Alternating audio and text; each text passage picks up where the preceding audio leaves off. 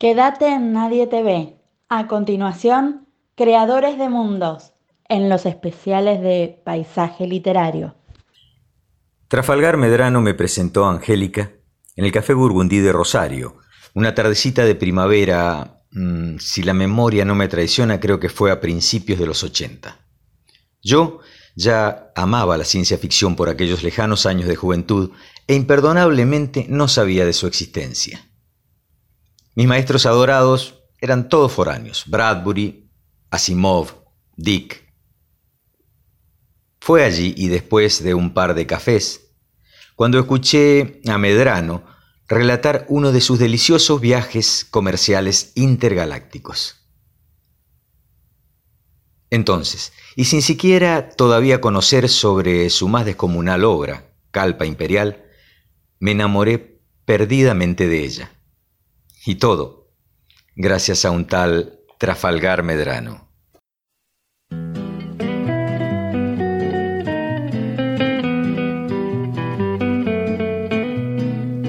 El año en que cumplí ocho años fue un año extraordinario.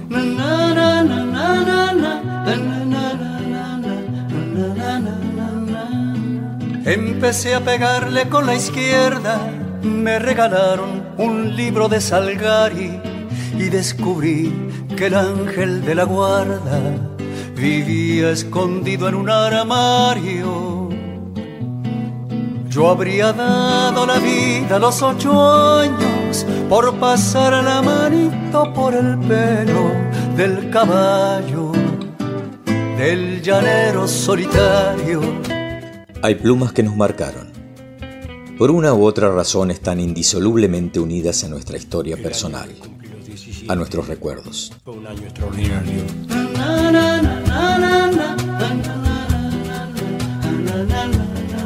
Robé una foto de amor de Rita Hayworth, compré un cinto lleno de tachuelas.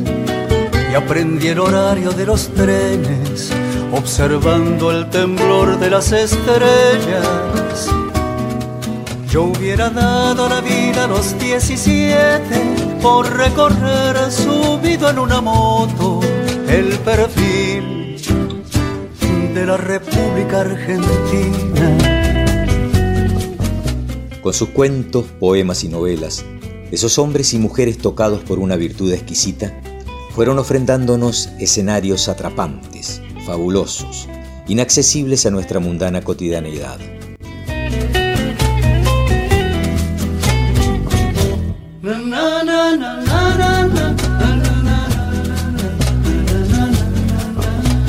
El año en que cumplí los 24 fue un año extraordinario.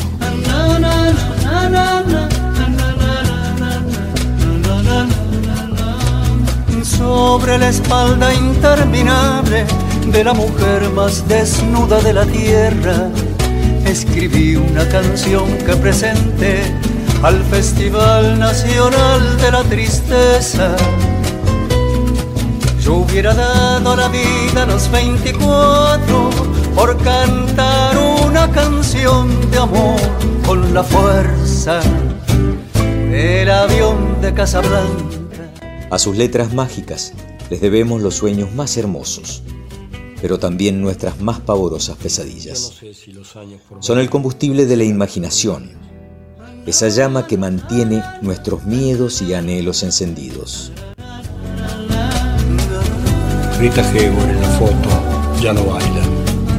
El cinto con tachuelos se ha perdido. Y en el Museo de Cera de París está el caballo del llanero solitario. Hoy, en Creadores de Mundos, Walter Greulach les presenta yo no sé si los años por venir serán... Angélica Gorodischer.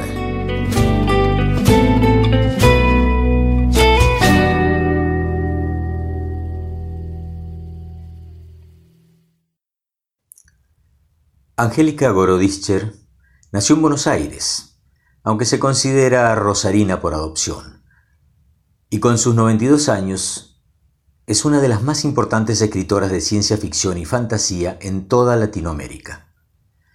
Pionera en el género, en octubre del 2011 recibió en Estados Unidos el importantísimo premio World Fantasy Lifetime Achievement, premio internacional a la trayectoria en narrativa fantástica, y en Argentina en el 2018 el Gran Premio del Fondo Nacional de las Artes.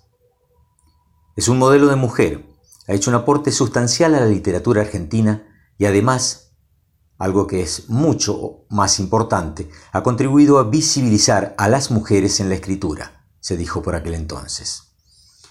En el 96 recibió el premio Dignidad, otorgado por la Asamblea Permanente por los Derechos Humanos, en vista de su trabajo por los derechos de las mujeres. Y en el 98 el premio Bullrich, otorgado por la Sociedad Argentina de Escritores a la mejor novela del trienio, escrita por una mujer. Además de todos estos y muchos más galardones, Angélica dice que se las arregló bastante bien para tener un marido, el mismo por 60 años, dos hijos, una nuera, una hija, un yerno, cinco nietos y una nieta, una casa, un jardín, amigos y amigas en el país y en el extranjero. Fue la primera mujer en sembrar la ciencia ficción en Argentina. Inventó una combinación de misterio, humor y rigor narrativo que la convirtió en referente indiscutido de la literatura nacional. Hay que llamar y esperar dos segundos para que te conteste. Estoy más loca que un timbre, dice, y apenas una risa para que Locuaz haga su presentación. Lo que pasa es que, como escribo ficciones, parezco una señora respetable, ¿viste? Si algo tiene Angélica Gorodischer, además de una obra literaria vastísima y fascinante, es la gracia chispeante de la conversación. Que le digan que es un genio o que lo que escribe es una porquería le da igual. Pero, ¿se siente como se la ha nombrado por allí una escritora de género? Y, sabes, los críticos te encasillan. Pueden poner cualquier cosa, suspira. Aunque se afirman que soy una genia, entonces estaría completamente de acuerdo. Porque para hablar de problemática de género, Gorodischer prefiere no poner en primer plano a la ficción, sino remitir más bien a los ámbitos profesionales globales y locales con los que ha colaborado asiduamente, como el Congreso de Escritoras de Rosario o la Red Relat. Lo cierto es que cuando empezaste a escribir ciencia ficción eras una de las raras mujeres en el terreno. No, no había en ese entonces, claro, que después apareció Úrsula Le Guin. Por cierto, suelo decir que su traducción de mi libro es muy superior al original. Ella fue quien puso en obra la transgresión aparentemente inocente de abrir las costuras primero al policial, el que mezcló con recetarios de cocina y en el que ubicó a madres en el rol de detectives, y después aquellos géneros considerados mayores, hibridándolos con todo tipo de discusiones. Una revolucionaria en la escritura. Pero su aventura de escribir, ese fue el título que la investigadora Graciela Aleta de Silvas le dio a su tesis sobre la autora, transitó con solvencia y humor lo maravilloso y lo fantástico. De hecho, no se puede obviar en la narrativa nacional de los 60 y 70 obras como Opus 2, Bajo las lluvias en flor, Trafalgar, y ya en los 80 la premiada Calpa Imperial, una fantasía denunciante del poder totalitario. ¿Qué te interesa por estos días? Creo que lo que dejó la ciencia ficción fue una huella, la posibilidad de imaginar disparates. Ni antes ni ahora me interesó escribir historias reales. Para eso leo las noticias. A mí no me vengan con la realidad a secas, pero sigo escribiendo cosas eh, no muy normalitas. ¿Y cómo te sientan los honores? Eh, muy bien, me lo merezco, ¿no? ¿Qué tanto? Como se dice por allí, me lo he ganado trabajando. Poco después de esta entrevista, le estaban por dar el premio a la trayectoria en Estados Unidos, de modo que iba a viajar a Nueva York. Entonces imaginemos cuando estés transitando esa alfombra roja entre los flashes en cámara lenta, qué momentos luminosos de tu carrera vas a evocar. Bueno, escribir ha sido siempre un momento luminoso. El resto son circunstancias. Sin embargo, creo que tengo muy presente la primera vez que alguien me publicó. ¿Qué fue?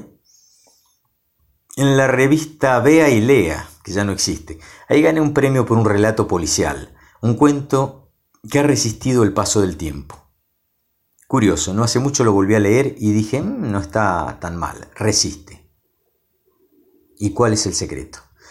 Que fue escrito cuando trabajaba como bibliotecaria, a deshoras, mientras los jefes no me veían, o a la noche, después de dormir a los chicos. Se llama En verano a la siesta y con Martina.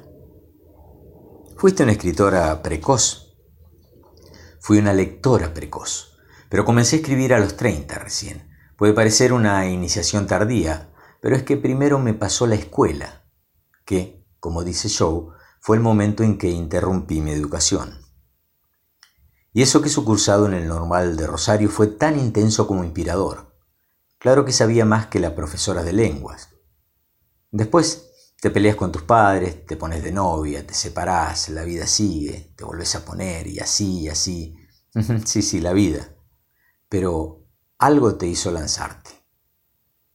Es que tenía la urgencia, la necesidad de escribir.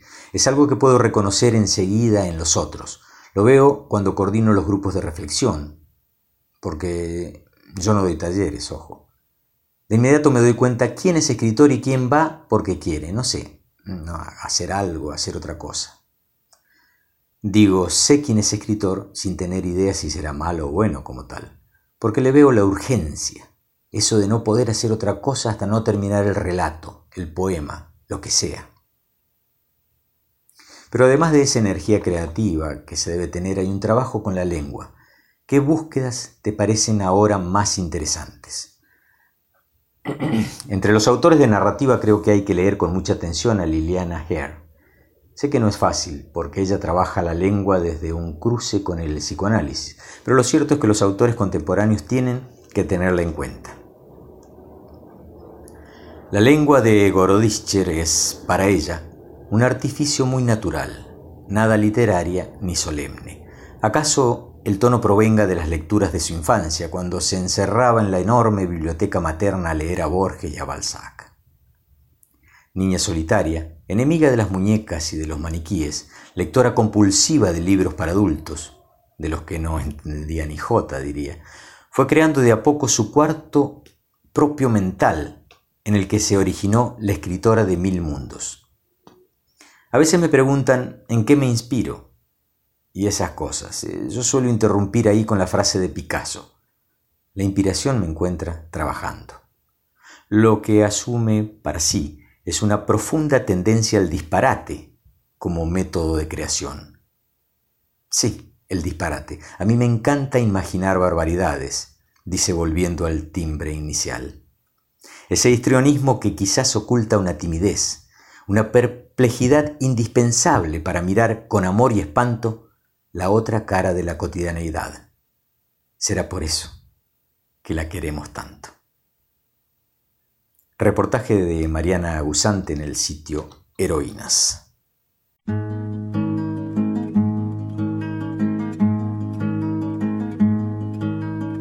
Siempre que se hace una historia, se habla de un viejo, de un niño, de sí.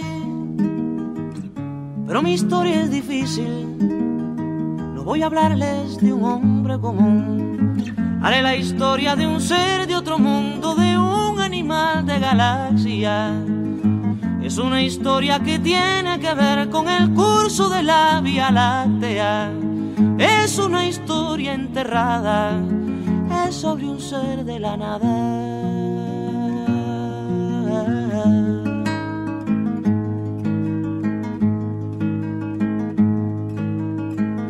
De una tormenta en el sol de una noche el penúltimo mes. Fue de planeta en planeta buscando agua potable. Quizás buscando la vida, buscando la muerte, eso nunca se sabe quizás buscando siluetas o algo semejante que fuera adorable, o por lo menos querible, besable, amable.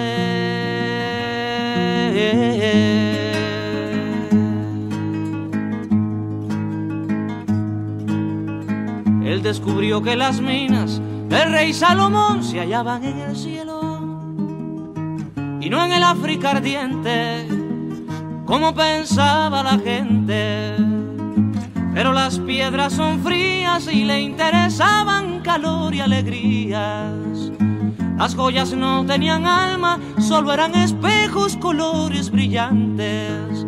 Y al fin bajó hacia la guerra, perdón, quise decir a la tierra.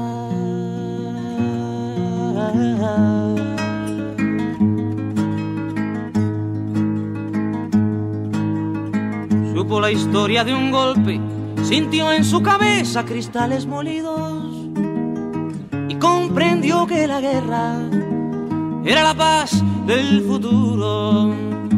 Lo más terrible se aprende enseguida y lo hermoso nos cuesta la vida. La última vez la vi entre humo y metralla, contento y desnudo, iba matando canallas con su cañón de futuro. Iba matando canallas con su cañón de futuro.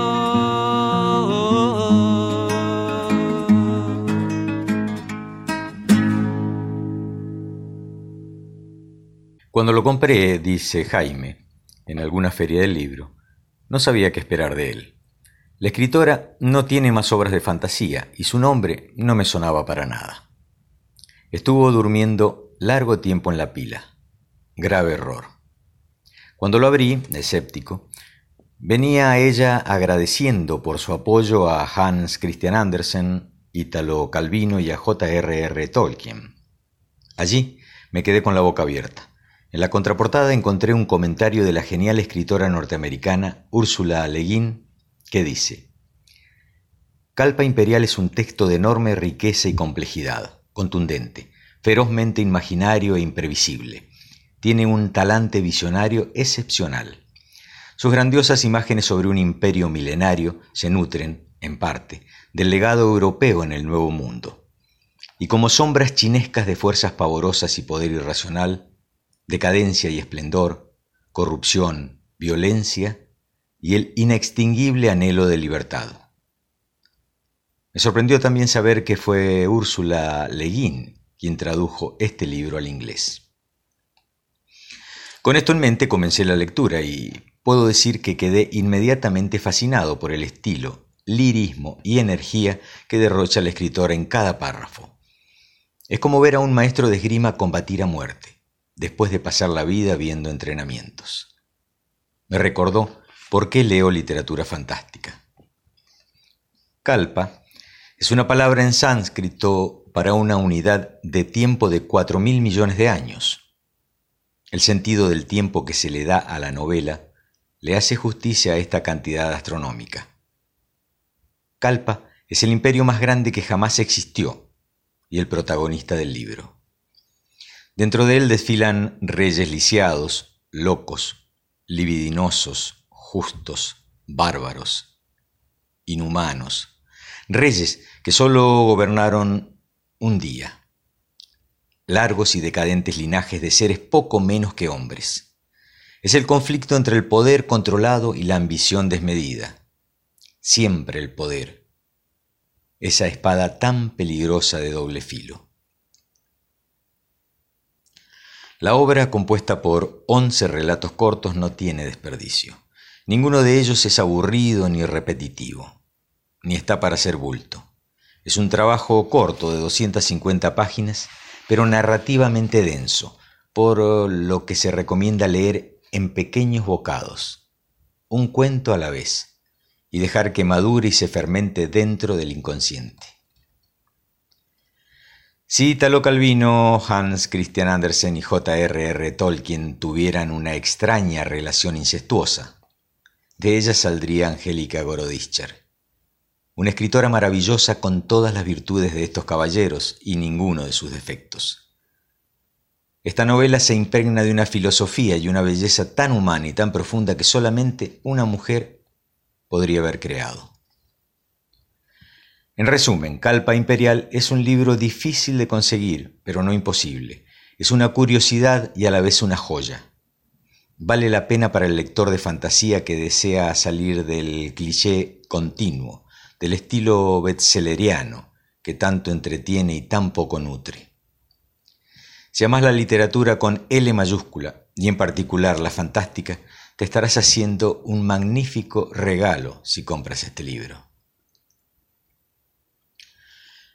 La batalla del norte duró exactamente 50 horas. Los hombres se acometían, se desgarraban, se despedazaban, retrocedían, tomaban aliento y volvían a cometerse. Cuando se cuentan estas cosas uno se asquea de la criatura que es el hombre. Estos no eran hombres, no eran ni siquiera lobos, ni hienas, ni carroñeros, ni rapaces. Eran organismos ciegos, sin cerebros, desprovistos de nervios, de sentimientos y de pensamientos, dotados solamente de garras para herir y de sangre para ser derramada.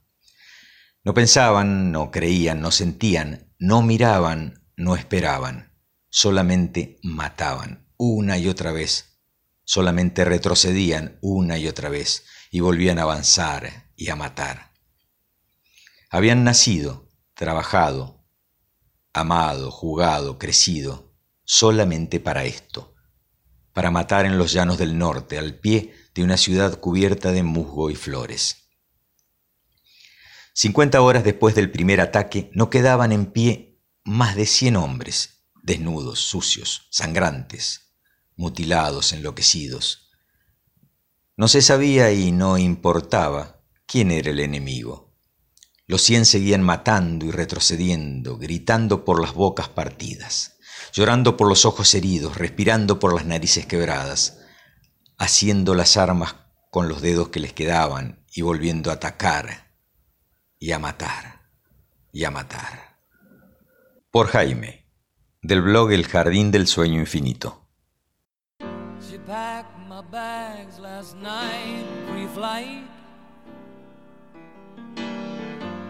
Zero hour, 9 a.m. And I'm gonna be high as a kite by then.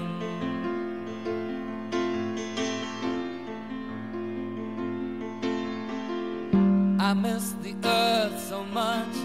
I miss my wife. It's lonely out in space on such a timeless flight.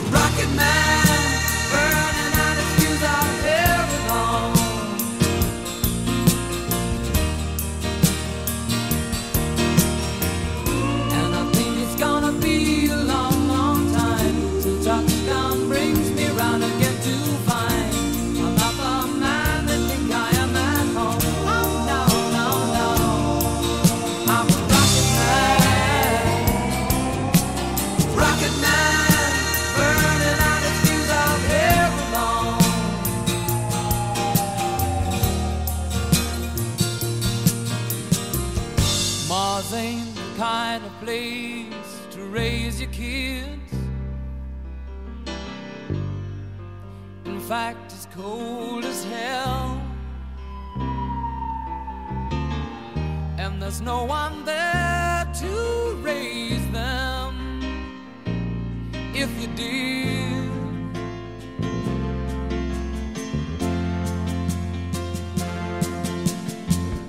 and all the science I don't understand. It's just my job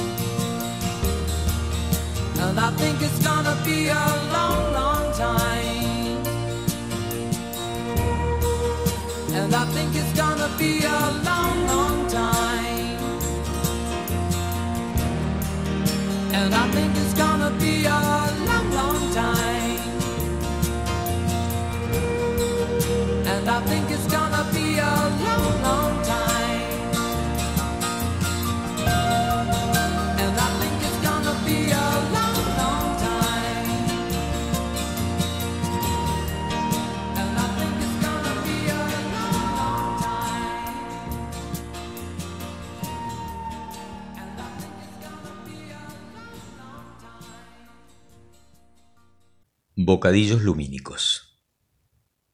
Angélica Gorodischer, hechicera y fabuladora, quien me embrujó con sus deliciosos disparates.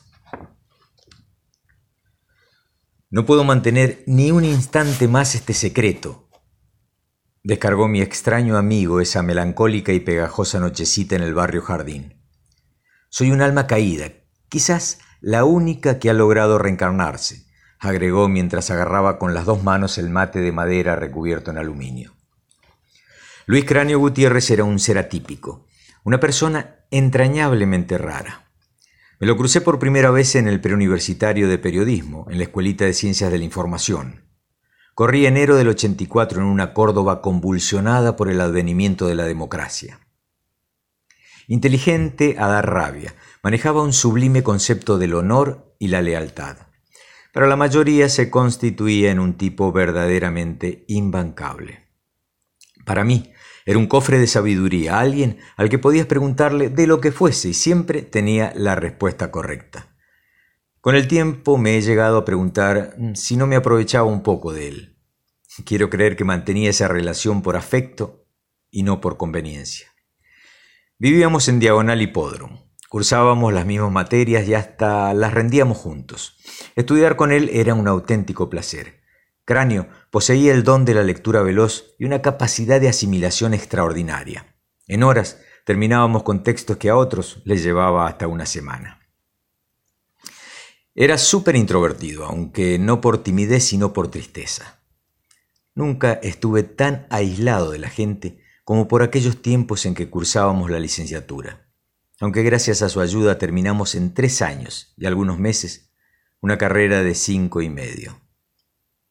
Cráneo, sobrenombre que llevaba desde chiquito debido a su prodigiosa inteligencia, me había acogido como su único amigo. Yo le había respondido con una sumisión absoluta a su enredado mundo.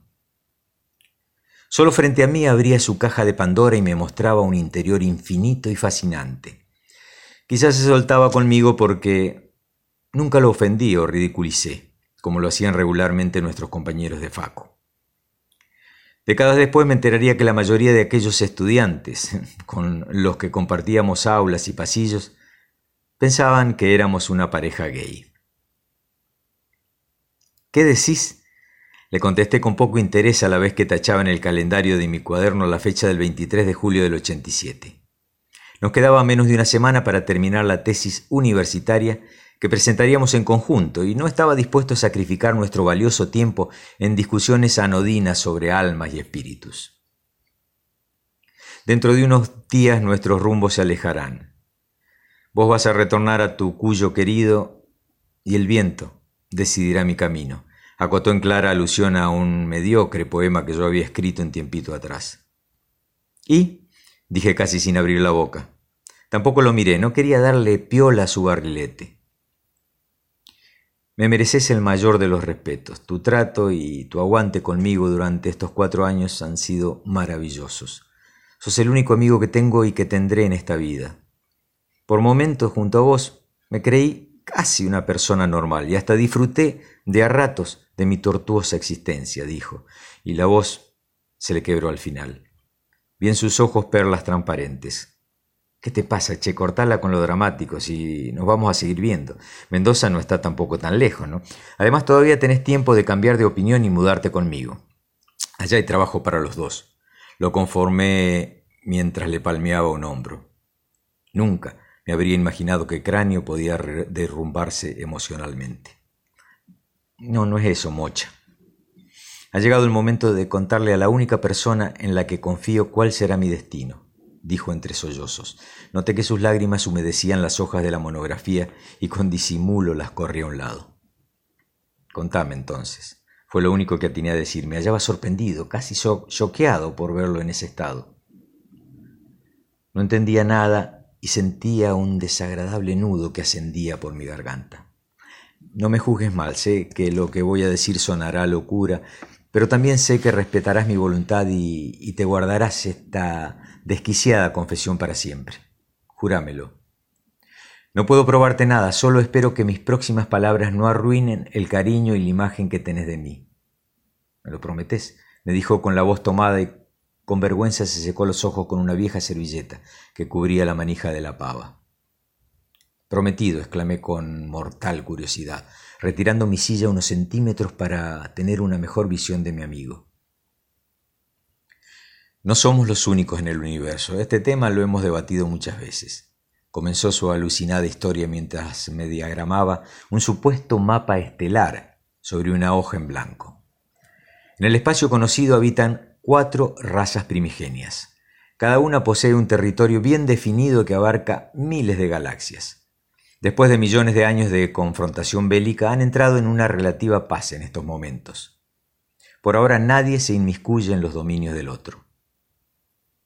Pensé en hacerle un comentario sobre qué capítulo de Star Trek era ese, pero la seriedad y el exagerado nerviosismo con que se expresaba inmovilizaron mis labios. Los homínidos, continuó, somos solo uno de las 746 subespecies inteligentes creadas por estos seres supremos. Existimos solo para servirlos a ellos. Todos hemos sido creados genéticamente en laboratorios del primer mundo, por así llamarlo. Algunas subespecies son guerreras, otras se usan en el servicio doméstico, otras solo para el sexo y el entretenimiento. Esclavos de todo tipo.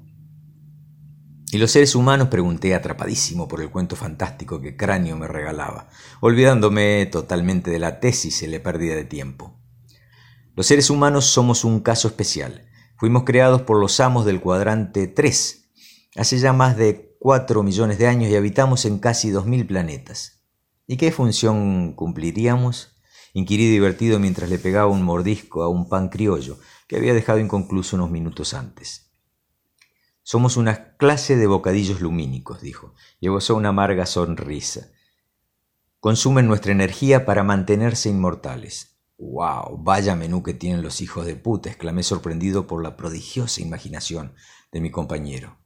Y agregué entusiasmado. Dale, seguí con el cuentito que pinta lindo. No es un cuento, es la verdad, Mocha, y si no lo vas a tomar en serio, prefiero agarrar mis cosas y largarme para siempre. Zumbó la amenaza y me fulminó con una mirada de hielo mientras comenzaba a pararse. Respiré hondo, sin dudas no bromeaba. Además, Cráneo nunca bromeaba. Confuso y hasta con cierto temor por el desquicio de mi interlocutor, lo insté a seguir.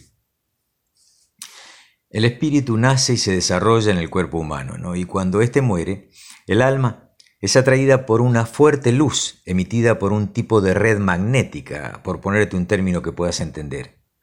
Allá arriba quedan pegadas cientos de miles, hasta que una nave cosechadora viene a buscarlas dos o tres veces al año.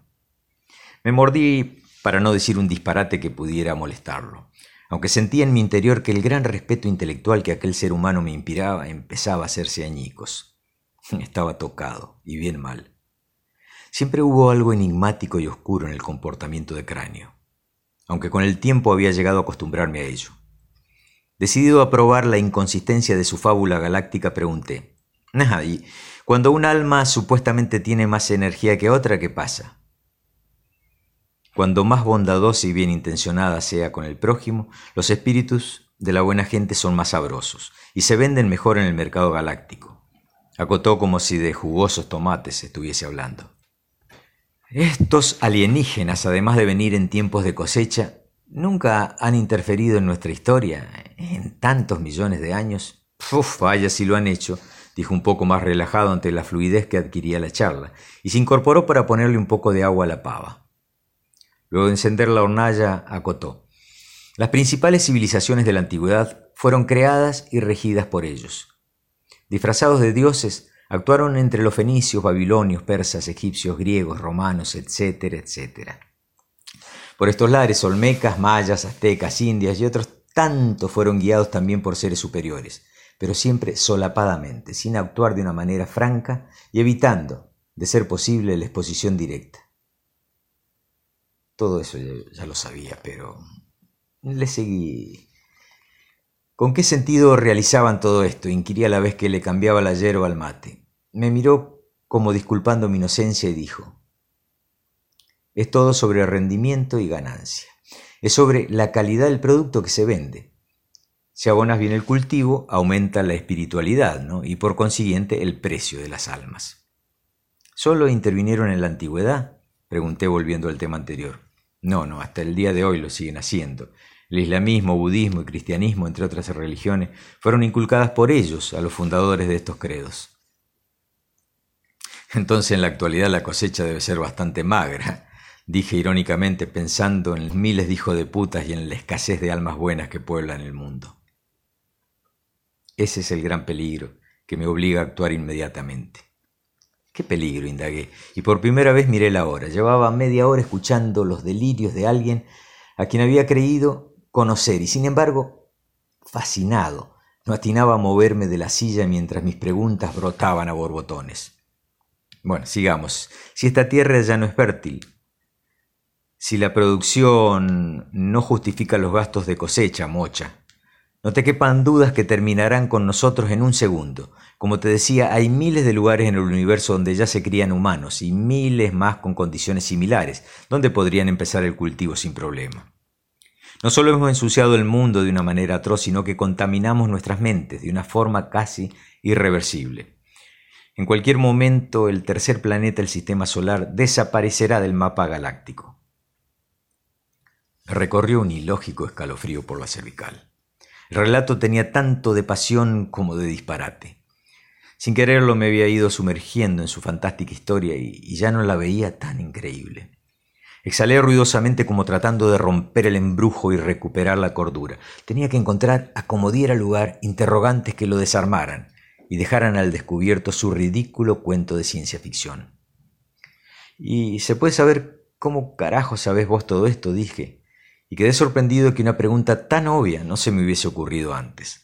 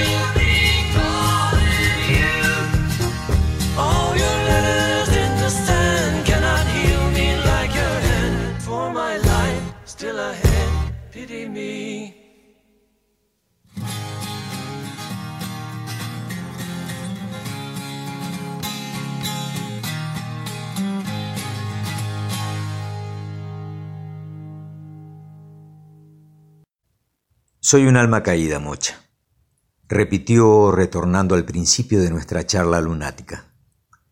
Cuando las almas son retiradas de la red, les colocan un dispositivo que las inmoviliza y anula sus conciencias. Por una razón inexplicable, no me la aplicaron a mí, o no funcionó. Y lo increíble fue que luego nadie se dio cuenta. La cosa es que viajé a uno de estos mercados y por un tiempo que no tengo ni idea cuánto fue, pero a mí me resultó eterno, estuve en una clase de contenedores transparentes, circundado por negras vitrinas sin iluminación. Miles de almas inermes yacían allí. No debo haber sido muy buena mercadería porque pasó rato hasta que alguien se decidió a prestarme atención. Podía apreciar todo lo que pasaba a mi alrededor. Y entonces lo apuré ansioso.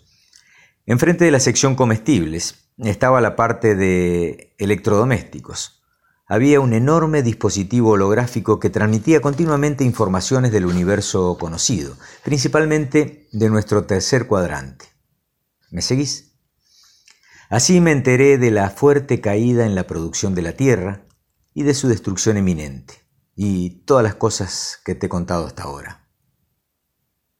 ¿Y cómo pudiste escapar? Cuando una familia de estos seres primigenios se acercó con la intención de comprarme, me agarró tal desesperación que salí volando. Hasta ese instante había sido consciente de mi exclusiva condición cognitiva, pero no de mi capacidad de volar. ¿Y después qué pasó? Luego volví a la Tierra y reencarné en el bebé de los Gutiérrez. Pero ¿no hay otras almas caídas en la Tierra? Dije nervioso, mordiéndome la uña de uno de los pulgares. Cráneo me hizo señas para que terminara el mate, al cual no le había dado ni una chupada en los últimos cinco minutos. De fondo, el grupo Postdata cantaba por LB2 Aguas de la Cañada. Libres como yo no creo, solo algunas que los supremos desprenden de la red por ser de calidad ínfima. Las inutilizan y las largan. Se ve que no se preocupan mucho por ellas porque a veces quedan con un poco de conciencia, aunque no pueden reencarnarse. Son las famosas ánimas en pena, los fantasmas, agregó desparramando una cuchara de dulce de ciruela sobre medio criollo. ¿Y ahora qué vas a hacer? le pregunté. Y me sentí tan imbécil por haber llegado tan lejos con aquel diálogo totalmente irracional. Pero el maldito me tenía definitivamente atrapado. Existe solo una posibilidad de salvar este planeta. Y cerró los ojos en un acto dramático. Creo saber por qué soy inmune al mecanismo bloqueador de los supremos.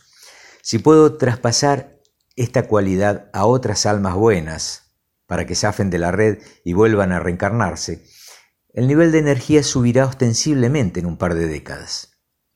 Un espíritu bondadoso, usado en sucesivos cuerpos, no solo alcanza un nivel energético supremo, sino que desparrama energía positiva, contagia. Desparrama esa energía que es asimilada por quienes lo rodean. En unas pocas generaciones el mundo sería un lugar hermoso para vivir y ellos y nosotros estaríamos chochos, ¿no?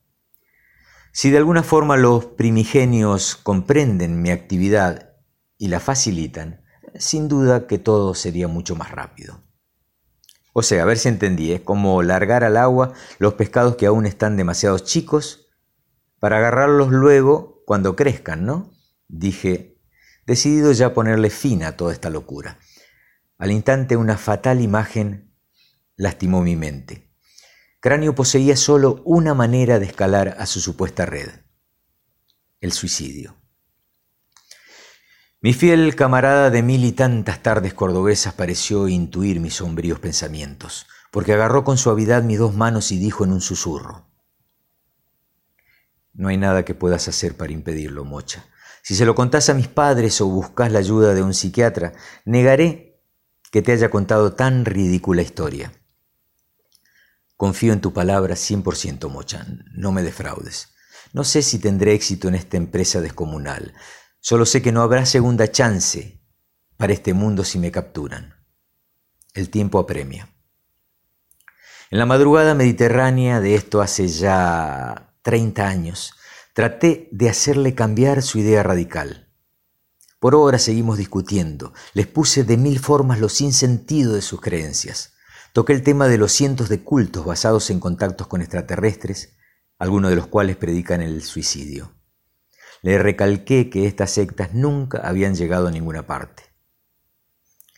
Al amanecer callé extenuado, con la acongojante conclusión que la enajenación de mi estimado amigo era irreversible. En un último acto de bondad me dijo que esperaría hasta después de rendir la tesis. Quería festejar la graduación y luego despedirse con un fuerte abrazo. Sus palabras finales aquella mañana mojaron mis ojos y cerraron cualquier posibilidad que pudiese cobijar de volver a discutir el tema. Por respeto mutuo, Mocha, en estos días de convivencia que nos quedan, no diré ni una letra sobre este asunto. Lo dicho, dicho está. Si en 30 años la Tierra sigue dando vueltas, aunque sea tener la consideración de poner unas flores en mi tumba y agradecerme. A principios de este 2020 volví a la docta. Después de vagar tres décadas por nuestro sufrido planeta. Una helada tarde en que la llovizna calaba mis huesos, me detuve en un pintoresco cementerio de Alta Córdoba. Dejé tres rosas amarillas y dos claveles blancos en la descuidada tumba de Luis Gutiérrez. Corrí con la mano unas hojas de olmo pegadas al negro granito de la lápida y con un pañuelo húmedo limpié como pude el vidrio que cubría una pequeña foto de mi viejo y entrañable amigo. Me quedé unos minutos estático, como esperando que sucediese algo extraordinario. Cuando las alargadas sombras cómplices de la noche agudizaban el sentimiento de tristeza que me embargaba, y segundos antes de marcharme, acerqué con apesadumbrada nostalgia mi rostro al amarillento retrato, y no pude contener la frase que tibiamente se descolgó de mis labios. Muchas gracias, mi querido cráneo.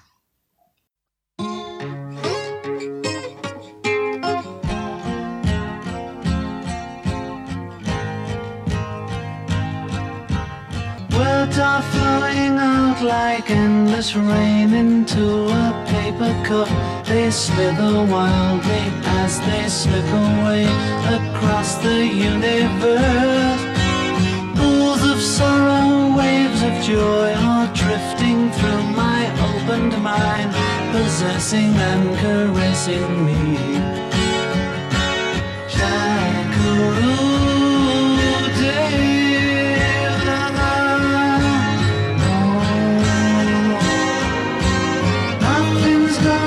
change my world. Nothing's gonna change my world. Nothing's gonna change my world. Nothing's gonna change my world. Images of which dance before me like a million eyes. They call me on and on across the universe. Float me under like a restless wind inside a letterbox. They tumble blindly as they make.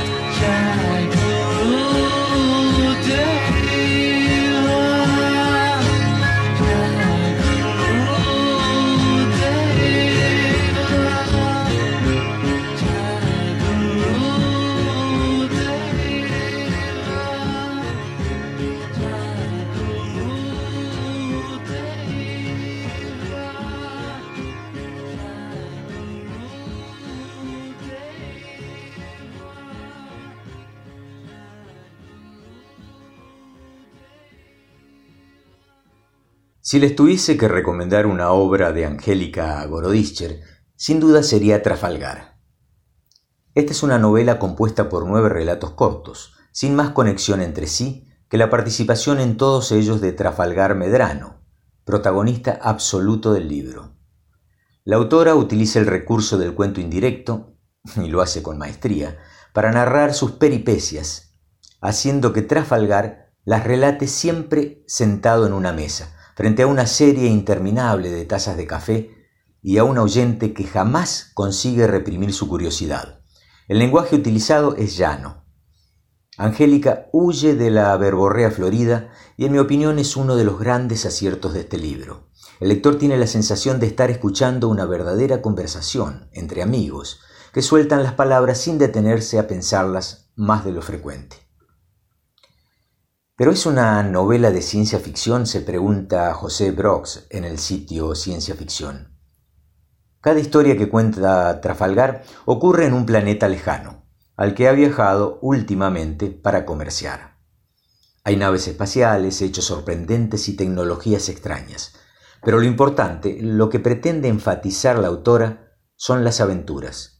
El protagonista se verá envuelto en algún entuerto que puede ir desde un suceso anecdótico hasta una proeza que implique el cambio de todo un mundo. Y por el camino nos va mostrando sociedades extrañas, pero arquetípicas, en este aspecto se parece a los viajes de Gulliver, que pertenecen más al mundo de la fantasía que al de la ciencia ficción, pues las explicaciones científicas son accesorias o totalmente inexistentes.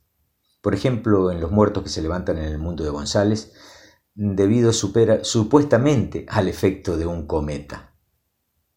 Salvo que se indique lo contrario, se da por hecho que los personajes que aparecen son humanos. Trafalgar suele tener romances en todos los planetas, y que la comunicación no constituye jamás un problema sin que se hable de un idioma intergaláctico o se lo explique o se presente cualquier otra excusa pertinente. Simplemente se da por hecho, queda fuera de la intención de la autora. Un aspecto interesante y muy logrado de la novela es el de no saber a ciencia cierta si Trafalgar Medrano es un hombre de mundos o un cuentista fabuloso.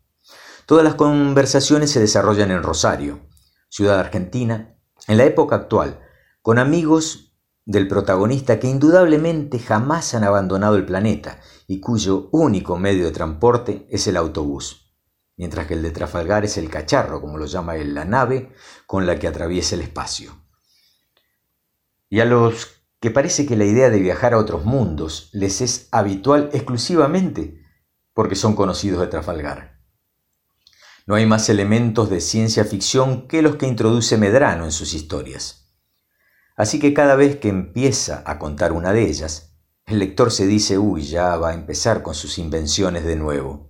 Pero están tan bien hilvanadas, hay tantos nombres y situaciones extravagantes que parece imposible que las esté inventando sobre la marcha. Y digo sobre la marcha porque, como apunté antes, así son contadas en mitad de conversaciones frecuentemente interrumpidas por sucesos externos.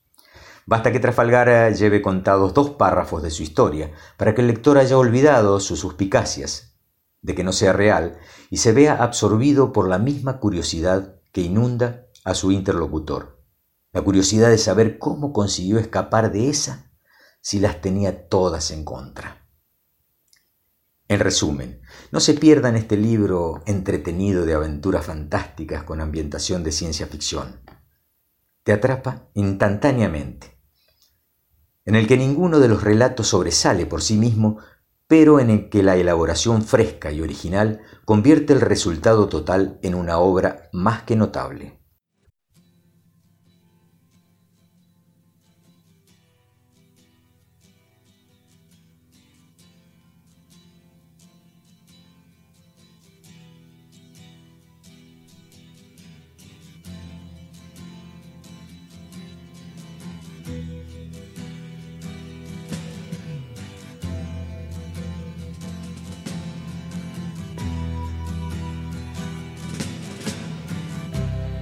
Ground control to Major Tom. Ground control to Major Tom. Take your protein pills and put your helmet on. Ground control Nine, to Major Tom. Eight, seven Commencing countdown engines on. Three, two, check ignition one.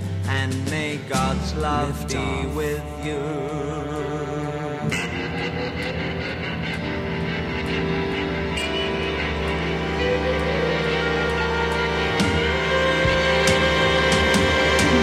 This is ground control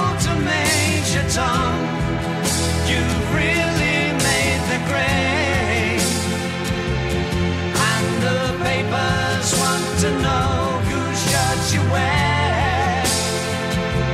Now it's time to leave the capsule if you dare. This is Major Tom to ground control. I'm stepping through the door.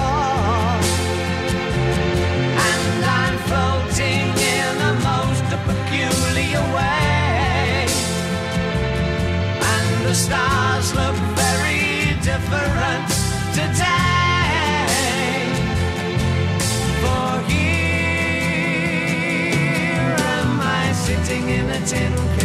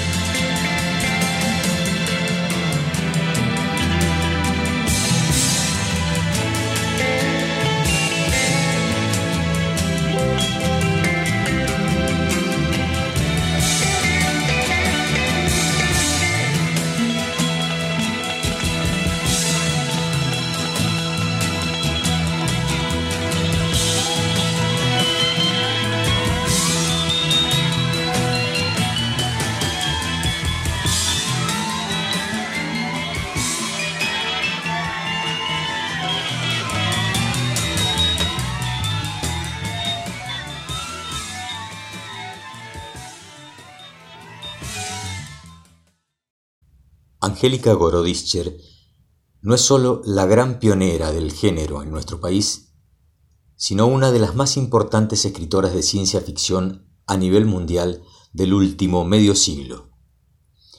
Es además una ferviente defensora de los derechos de la mujer, una activista con una ética y una voluntad encomiables. Inventora de un universo distópico genial, el de Calpa Imperial, se constituyó esta en la única novela del género de la fantasía épica escrita por un argentino, reconocida y galardonada a nivel planetario. Por estas cualidades, la Rosarina nonagenaria ha sido mi tercera selección en este ciclo de programas en paisajes literarios por Nadie TV.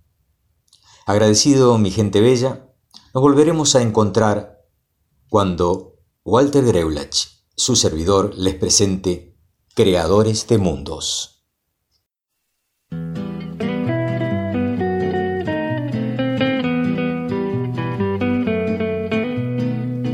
El año en que cumplí ocho años fue un año extraordinario.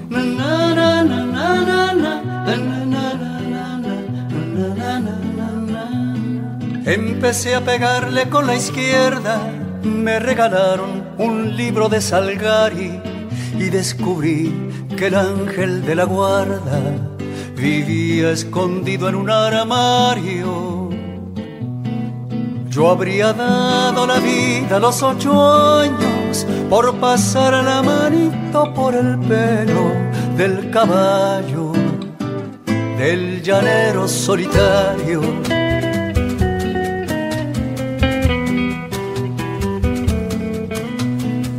El año en que cumplí los 17 fue un año extraordinario.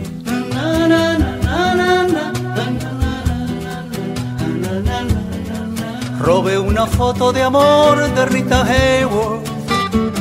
Compré un cinto lleno de tachuelas y aprendí el horario de los trenes, observando el temblor de las estrellas yo hubiera dado la vida a los 17 por recorrer subido en una moto el perfil de la República Argentina